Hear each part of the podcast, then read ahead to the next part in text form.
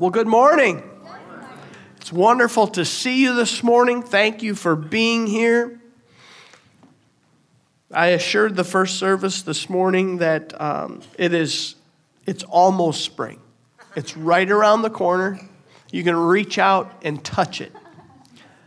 I'm, I'm just I'm going to stand on that. I'm going to I'm going to claim that in Jesus' name. that's uh, that's what I want to say today. Um, I don't know how often you go to the restaurant, but maybe you go to the restaurant and um, you know you're with a group of friends. Uh, hopefully, you don't have to imagine that too hard, but you're you're there with a group of people, and and you you order you know your meal, and you notice that several of you order the same meal. Okay, you order the same meal, and uh, when the waiter or waitress um, begins to bring those meals out to you because you realize that several people have the same meal, you keep an eye on those plates as they come out. Okay? You keep an eye on them, and, and you notice maybe that the waiter or the waitress, they're actually kind of looking at the table, okay? And they're trying to figure out who goes to what and everything like that. But then they're doing something else because there's several dishes that are the same. You know what they're doing? They're secretly, I think, this is me, you can tell me, I think they're eyeing up the, the people at the table to see which one's the biggest and which one's the smallest, you know, and so on, so that they know who to give what meal to in case, you know, maybe one of, one of them has a few more potato, you know, potatoes or a few more french fries or, you know, the meat looks a little bigger or whatever. Um, and I'm one of those people, I may be five, four and a half, okay? But I eat like a solid five nine. solid five nine. But I hang out with people that are 5'10 and taller. And so, you know, when that waitress comes around, she or he, they never look at me and say, oh, that guy's the big eater of the table. Do you know what I'm saying? It just never, it just never happens. We generally equate small with being inadequate. When I see that plate of food come out, if it's small, I'm like, that's inadequate. You know, that's just not enough. We think of it as being unsatisfied. And I realize that some of us fight a battle in our minds of feeling insufficient, inadequate, not enough, small. And I want you to know today that you are not alone. You're not alone. Because one of the most powerful men in all of Scripture had similar struggle. His name was Elijah. In fact, we read that Elijah was one of the most, or probably the most powerful prophet in all of Scripture. So let's look at his life, and we're going to look at some scripture surrounding him. in this idea of, of feeling small and being small. And first thing I want you to look at is that Elijah was human just like us. Look at James chapter 5, verses 17 and 18. It says Elijah was a human being. What a, what a statement. We, we didn't think he was human. The truth of the matter is, in the New Testament, they, they thought that John the Baptist was Elijah uh, they thought Jesus possibly could have been Elijah. So the, the statement that Elijah was a human being actually is sort of assuring to them. But not only is he just a human being, but he's a human being even as we are. He prayed earnestly that it would not rain, and, did, and it did not rain on the land for three and a half years. Again he prayed, and the heavens gave rain and the earth produced its crop. So these verses that are here, the, behind them, um, the context, the storyline behind these verses is a relationship between Elijah the prophet and King Ahab, the king of Israel. And Ahab um, was a king that he and his wife Jezebel, who was the queen, they led the people of Israel far from God to worship Baal. Baal was an idol. Baal was um, gods of the, the, the people of Canaan. Um, and, and so they had led the people far from God. And so Elijah challenged um, Ahab and said, Listen, let's have a knockdown, drag him out. And whosoever God answers by fire and consumes the sacrifice will know that that is God and we'll worship that God. And so that's the backdrop for these verses. And this thing with three and a half years of no rain is superimposed over the top of that story, and it's happening simultaneously. So when we look at this, we look at Elijah, who is a man that, that, that I think is dealing with some feelings and saying to himself, I am just too small for God to use. You say, well, why do you think that? Because Elijah uh, battled anxiety and he battled depression. Um, he, he felt hopelessness. He felt that he was alone. He was, uh, he was afraid. He went so far as saying to God that he wanted to die. He wished God would actually take his life. He was in a place where, if you were a counselor, you probably would consider him suicidal, to be honest. And this is the prophet of God. And not only is he the prophet of God, but he has just experienced an incredible victory, okay? Because God has answered him. They set up two sacrifices, and God answered Elijah by sending fire to consume the sacrifice. And, and it was a, an incredible victory. This is Jehovah is God. That's it. Question settled. It was a tremendous victory that took place. And Elijah, in the midst of that, struggled um, with some of these his own feelings of insufficiency and feeling like he was alone that there was no one left that he was the only one god just take my life and we read in 1 Corinthians or 1 Kings rather, chapter 17, verse 1, it says, Now Elisha the Tishbite from Tishbe in Gilead said to Ahab, As the Lord the God of Israel lives, whom I serve, there will be neither dew nor rain in the next few years except at my word. Now, this was a pretty big statement that Elijah made to the king. And I know that we might read it and think, well, he really had to be pretty confident in himself in order to make such a statement. And I could never make uh, such a statement. I could never do anything big for God. I could never be anything for God. I could never be used for God like so and so was, or so and so is, or the way that I see this person or that person. And let me ask you a question. When you hear words like that, where do you consider the source of those words to be from? Do you feel that that's really the voice of God speaking to you? Do you feel that that's coming from the heart and the mind of God to you? Or do you think that's coming from another source? And I know some people will say, well, that's, it's just me. It's just me. It's just, it's just my voice. It's my, it's, those are my words. But I want you to understand that those are words that are, that are really, um, they're, they're the antithesis of, of what God feels, of what God believes. And I believe that they are really authored from a, another source, that literally those are, are words that we hear from the enemy himself saying that you are not, you're, you're just small, you're insignificant, you're insufficient, you could never do anything for God because he knows that if you step out in faith and you do something for God, he knows what's going to happen as a result of that, and he does not want that to happen. And so he wants to convince you that you are too small. So I want to ask you this morning whose voice are you listening to? Are you listening to the voice of God that says, Listen, you're not too small. I've created you. And I thought of this this morning that, that literally God has created us just the right size to hold a deposit of Himself and His power and His glory. It's not our power, it's His power.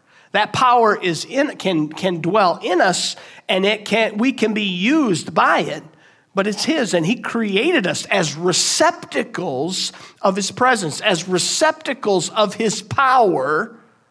And we're not insufficient when, it, when we are alongside of Him, when we are uh, with Him, when we are filled by Him, we are just the size we're supposed to be. Secondly, Elijah was obedient. In 1 Kings chapter 18, verses 1 and 2, it says, After a long time, in the third year, the word of the Lord came to Elijah Go and present yourself to Ahab, and I will send rain on the land. So Elijah went to present himself to Ahab. Now, Elijah knew that Ahab wanted to kill him. Ahab was not a fan of the prophet. They were working on different agendas. Elijah, after the great victory that God won uh, by sending fire down on the sacrifice of Elijah, uh, Elijah ordered the, the death of the 450 prophets of Baal. Um, Elijah was willing to speak uh, the word of the Lord. And you know, when we have great victories like that, we would think, you know, let's celebrate a little bit. But Elijah didn't celebrate. Uh, he moved right on to the next thing ultimately that God called him to do. He didn't linger in the moment.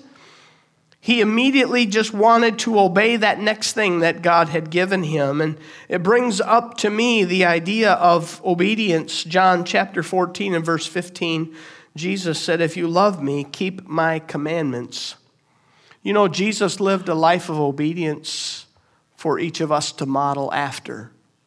And he has called us to obey. Jesus himself was obedient even unto death on the cross. In Luke chapter 10, verse 16, the first part of verse 10, Jesus said, Whoever can be trusted with very little can also be trusted with much. When we obey, there is something that happens. God begins to trust us to do more. Samuel said, To obey is better than sacrifice. When God speaks, do we obey him? We need to obey in order to be used. And I know you might think, well, I'm really, I'm so small, I'm so insignificant, I'm so insufficient, I'm just over here in my own little corner, and so I don't matter. So my obedience doesn't matter because, in the grand scheme of things, I'm a no one. Where, where does that voice come from? We already talked about that. That's not coming from God. And you know what? You might hear your voice saying it, but really it's coming from the enemy. And you're thinking, I don't need, I don't need to obey because I'm, I'm just not a part of this. I'm just nothing. I'm just no one. You see the lie that the enemy feeds us. And he has been feeding it to us for such a long time that we start to think it's us. We start to think that it's the truth. But the reality is different than that that our obedience does matter. It is important. And we need to obey. And if we obey, God can use us. Number three, Elijah anticipated a miracle. 1 Kings 18 41 and 42. And Elijah said to Ahab, Go eat and drink, for there is the sound of a heavy rain. So, this big challenge where God moved by fire, that's just happened. And, and now uh, Elijah is telling the king that, that he hears the sound of a heavy rain. In verse 42, so Ahab went off and ate and, to eat and drink, but Elijah climbed, climbed to the top of Carmel, bent down to the ground, and put his face between his knees. Now, that's a silly looking picture when you think about it.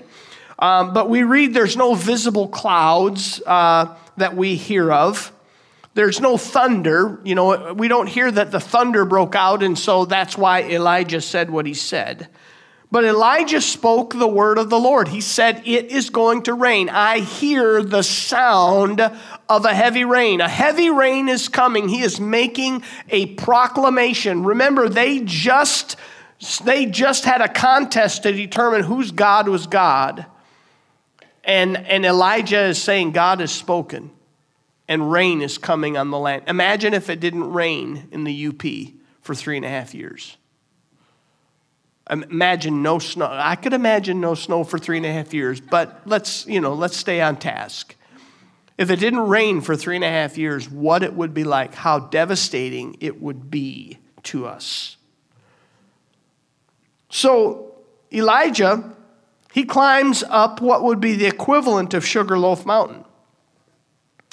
And we like to climb up Sugarloaf because it's good exercise, but then we get to look up and down the coastline, and it gives us this really cool feeling and we look and we point and we say, oh, oh, there's, there's, you know, you, you, can see the, the dome, you can see all sorts of stuff, you know, you can point out from there. You can see, oh, that's where so and so, you know, lives, or that's, that's, you know, where, where, where, you know, this is, and that's where that is. And we see those things, and I did this there, and, and it gives us a feeling of being just bigger. And we like to see that. Look out over the lake. It's a vantage point when it comes to not Sugarloaf, just Sugarloaf, but, but Mount Carmel. It was a vantage point where they could see out over the Mediterranean Sea. And from there, they could see if rain was coming. And then Elijah gets down into a position that the only way I can describe it is the fetal position. Now, that is not a very powerful position, is it? Some of us have been in that position before. We know it's not a very powerful position. The feelings we're having are very powerful, but it's not a very powerful position. He has just come off an incredible victory and he's curled up in a ball on the ground with his head between his knees. I want you to know that he is in a place where he's saying to God, God, you told me to say it. And I said it. And it better rain. You, and only you can do it. Think of that. Being in that place where he, he as, as a human, he had to lay it on the line and say, okay, God said it's going to rain. Get ready. And he's curled up in a ball there on the ground in intense prayer. He's in a position of submission, he's in a position of surrender, and he believes what God says. Let me ask you this. Maybe you've been in that position of being in a fetal position. And maybe, maybe you're wondering is what God said really true? Do we believe what He says for us? Do we believe what He says in His Word? Do we believe the wisdom that He gives to us? Do we believe the direction that He speaks to us? Do we believe the healing that He proclaims for us? Do we expect the miraculous? Elijah expected the miraculous. Oh, it looked like it looked like it was all over. He's laying curled up in a fetal position on the ground, and yet he believed for the miraculous. Number 4, he took God at his word. Look at verses 43 to 45. He's speaking to his servant now. He said, Go and look toward the sea, he told his servant. And he went up and looked. There's nothing there, he said. Seven times, Elijah said, Go back. The seventh time, the servant reported, A cloud as small as a man's hand is rising from the sea. So Elijah said, Go and tell Ahab, hitch up your chariot and go down before the rain stops you. Meanwhile, the sky grew black with clouds, the winds rose, and a heavy rain started falling, and Ahab rode off to Jezreel. Notice that Elijah is simply asking for what God already promised. You want to see God answer some prayers in your life? Start asking for things that He's already promised you. Ask Him for things that He's promised you. Find out those things in His Word. His Word is full of those things, and He offers them to us. And when we begin to pray for them and ask for them, we will see them come into our lives. And that's what exactly what Elijah is doing when he prays for rain. He is simply asking for what God has already promised. And I want you to understand this that he positions his servant to go between the peak of Mount Carmel and where he is curled up in a ball. Okay? He is he's he's telling his servant. Now this servant wasn't just anybody. Bible scholars believe that this servant was the son of the widow that he raised uh, her son from the dead. This, this young man, the servant of his, had been dead and he raised him from the dead. Now, what would be a greater reminder of the power of God than something like that? Surround yourselves with people that remind you of the power of God in your life.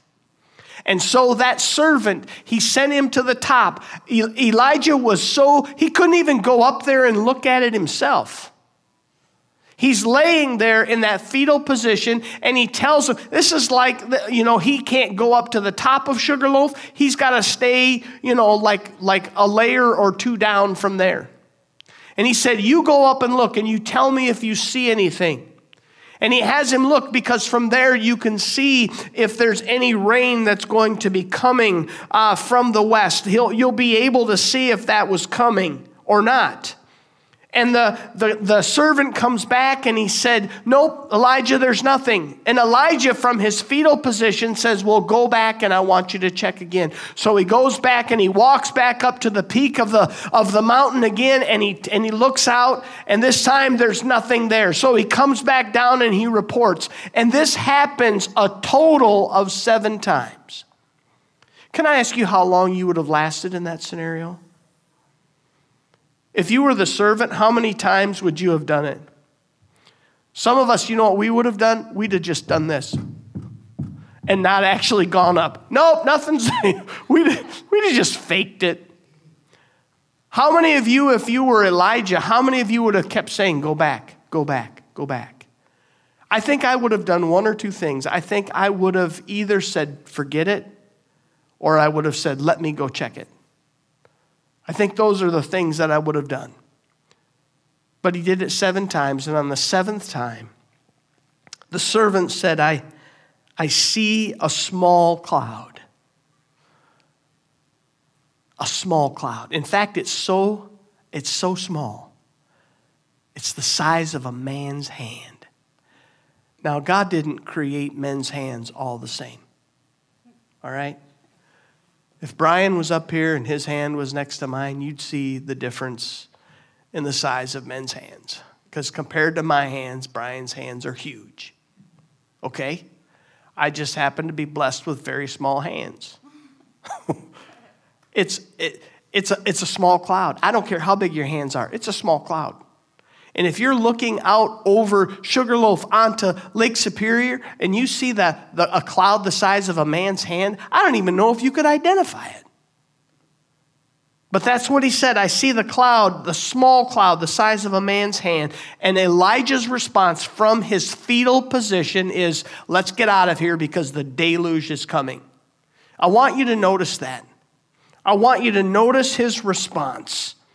He didn't ask what the cloud was doing. We want to know what the cloud is doing. Is it getting bigger? Is it getting smaller? Is it rotating? Is it doing anything special? He didn't ask him that. He didn't ask for a confirmation. If, if, those of you that were raised in the church, you might have heard this before, but he didn't ask, he didn't lay a fleece before God because Elijah had prayed to the God who had created those waters, the God that separated the earth and the water from the firmament in creation. And, and Elijah knew that God knew what a cloud was.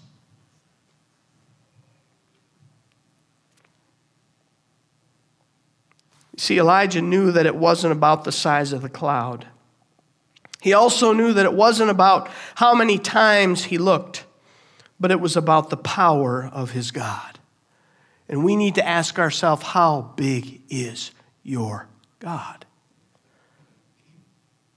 Is he big enough? Jeremiah chapter 32, verse 17, it says this. It says, Ah, sovereign Lord, you have made the heavens and the earth by your great power and outstretched arm. Nothing is too difficult for you. If God says it, if He says it, do we believe it? Do we take Him at His word? Number five, Elijah was looking in the right direction, or at least he had his servant looking in the right direction. He's got his servant looking over the Mediterranean Sea there from the, the summit of Carmel. That's the direction where the wind and the rain come from. Let me ask you, what direction are we looking toward? Are we looking at the negative things that are around us? Or are we looking at the positive things?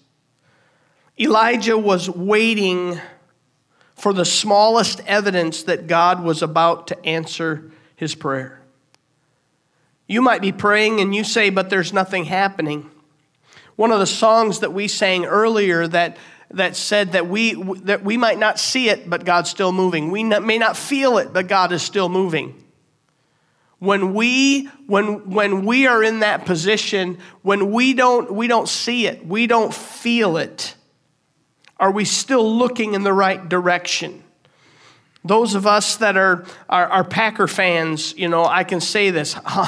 you know, I, I, don't, I don't have Twitter, but, but I'm, I'm checking to see, you know, what's happened with, with our quarterback, you know, every half hour, you know. I want to I wanna, I wanna know when to move on, you know, because I'm, I'm, I'm ready. I'm okay to move on. It's all right, you know. And it's, it's, a, it's, it's a painful process that as Packer fans, evidently we go through every 16 years. Because I remember the last time. I remember where I was 16 years ago on vacation in the summertime, and all we could do was watch TV and watch an airplane, you know, going to, to New York. Uh, it was, it was crazy. But what do we look at? Are we looking at the negative or are we looking at the positive? In our humanness, we can say to ourselves, well, what's happening with Russia?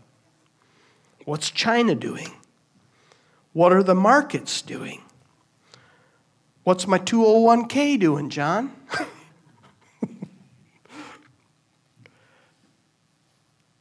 are we looking in the right direction? You see, if we're not looking in the right direction, we're not going to be able to see that cloud that's only the size of a man's hand. We're not going to be able to see the evidence of God moving.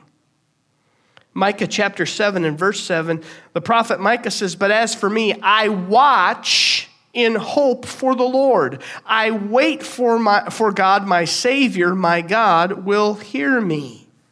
Are we watching in hope for the Lord? Are we saying, Father, show me? Show me even, even, even something as small and insignificant as the cloud, a cloud the size of a man's hand. Just show me, and, and I'm, I'll move. I'll begin to, to follow your direction. And number six, I'll have the worship team come. I want us to ask ourselves the question is our faith too small? Remember, Elijah is human like us. He prayed intensely and God answered. The sentence in James right before he tells that story is from verse 16, the second half of the verse, and it says, The prayer of a righteous person is powerful and effective. Does this apply to you? Or do you say to yourself, You know, I, I don't know if I'm righteous or righteous enough for that to apply to me? I don't know if I really have enough faith. I don't know if I'm spiritual enough for that to apply to me. In Matthew chapter 17, verse 20, Jesus says this. He said, Because you have so little faith, I tell you, if you have faith as small as a mustard seed, you can say to this mountain, Move from here to there, and it will move. Nothing will be impossible for you. Jesus connects the size of our faith to a mustard seed. I've got a, a mustard seed here in a small container. And um, I got this from Janice Mason, Tessa's mom. Janice has been gone for about a year and a half now. And I asked Tessa if I could share this, and she said it was all right. But Janice lived to 60 years old, which now at 59 is incredibly young. Um, and I didn't do the math until this last week, but she battled cancer for a third of her life 19 years. She battled cancer. When you put it in those kinds of terms, that's a journey to battle cancer a third of your life. But the thing that was interesting about Janice's journey is that they diagnosed her with cancer, and then they would look again, and they couldn't find any cancer. And then they would diagnose her again, and then they would they wouldn't be able to find cancer. And this went on for years and years and years. Living with a stage four liver cancer diagnosis for 19 years. And she would carry in her purse a vial just like this with that mustard seed as a reminder to her, as a reminder to others. And I'll bet you she would take it out. And she would talk to those young guys that her husband John worked with at the mine and they would have dinner with. And, and she would tell them about how much faith it takes to believe and she would speak into their lives. And she made a huge impact in their lives. When God spoke to Janice and said, Janice, you've, you've, got, you've got healing, man, she saw that little cloud rising out of the water and she moved into action. She did not wait, she didn't pause, she accepted it and she moved forward. You might be here today and you think to yourself, man, I'm, I'm just a nobody. I'm just small, I'm insignificant. I really don't mean that much in the economy of God. And I remind you again, that is the voice of the enemy. That is not the voice of God. It's not the heart of God. It's not the mind of God. You are not insignificant. You are not insufficient. I want to remind you that in Mark chapter 9, as I close, and we're going to sing a song and we'll be dismissed, but in Mark chapter 9, there was a, a dad whose son was demon possessed. And this, this demon would take control of him and throw his body into a fire or, or some other dangerous situation. And the dad brought his son to the disciples to heal, and they couldn't do anything. And so Jesus sees the commotion and, and, and comes into the situation and, and he talks to the father and he gets, he gets a little update on what's going on. And the father says to Jesus, If you can heal him, that's what I want you to do. And Jesus responds in Mark 9 23 and 24. He says, If you can, or if I can, if, if I can. Jesus said, Everything is possible for the one who believes. Immediately, the boy's father exclaimed, I do believe. Next portion. Here, you ready? Help me overcome my unbelief. It's possible to believe and not believe in the same sentence. Lord, I believe, but help me overcome my unbelief. God, I feel small. I feel small. But you have created me to do so much more. We've listened to the voice of the enemy tell us that we're, we're just not enough. Faith the size of a mustard seed, and we can say to this mountain, Be moved into the sea, and it will be removed. I don't know what's making you feel small right now, but I know this that my God's heart for you is to tell you that you are not insufficient. You are not insignificant in His economy, and He desires to use you, but He needs you to be willing to walk in it. The worship team is going to come and they're going to lead us. And if you feel the Holy Spirit moving in your heart right now, I don't want you to stay where you are. I want you to come up here to the front and say, God, I may feel small. I may have heard that lie in my ear for a lot of years, but I am going to believe that I am not too small. I am going to believe that I am not insignificant, that I am not insufficient, but with your power, Lord, I can do whatever you call me to do, and I'm willing to do it. As we sing. If that's you, I want you to come. And then we're going to pray together. There might even be some people that come and stand beside you and put their hand their, on your shoulder and pray with you. But let's stand. The team is going to lead us. And as they do, if that's you, if God is speaking to you, I want you to move from your seat. Father, I thank you because I believe that you're doing a deep work in some of our lives.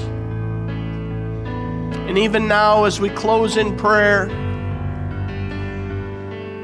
maybe you don't fully even understand what God is doing. I just want to encourage you in this moment don't let it pass.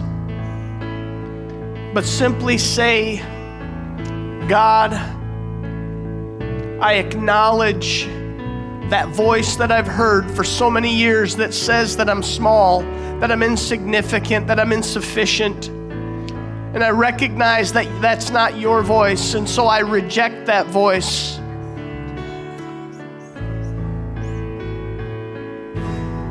And instead, I want to choose to believe that I am who you've created me to be. And that is to be your child. And so, God, I open up my heart completely to you. And I invite you to come into my heart, to be my Lord, to be my Savior, to be my forgiver, to be my baptizer. Father, we ask you this today. And I pray for the one who that's the cry of their heart today. I pray, Lord, that it will be sealed that it will be done. In the name of Jesus, we pray. Amen.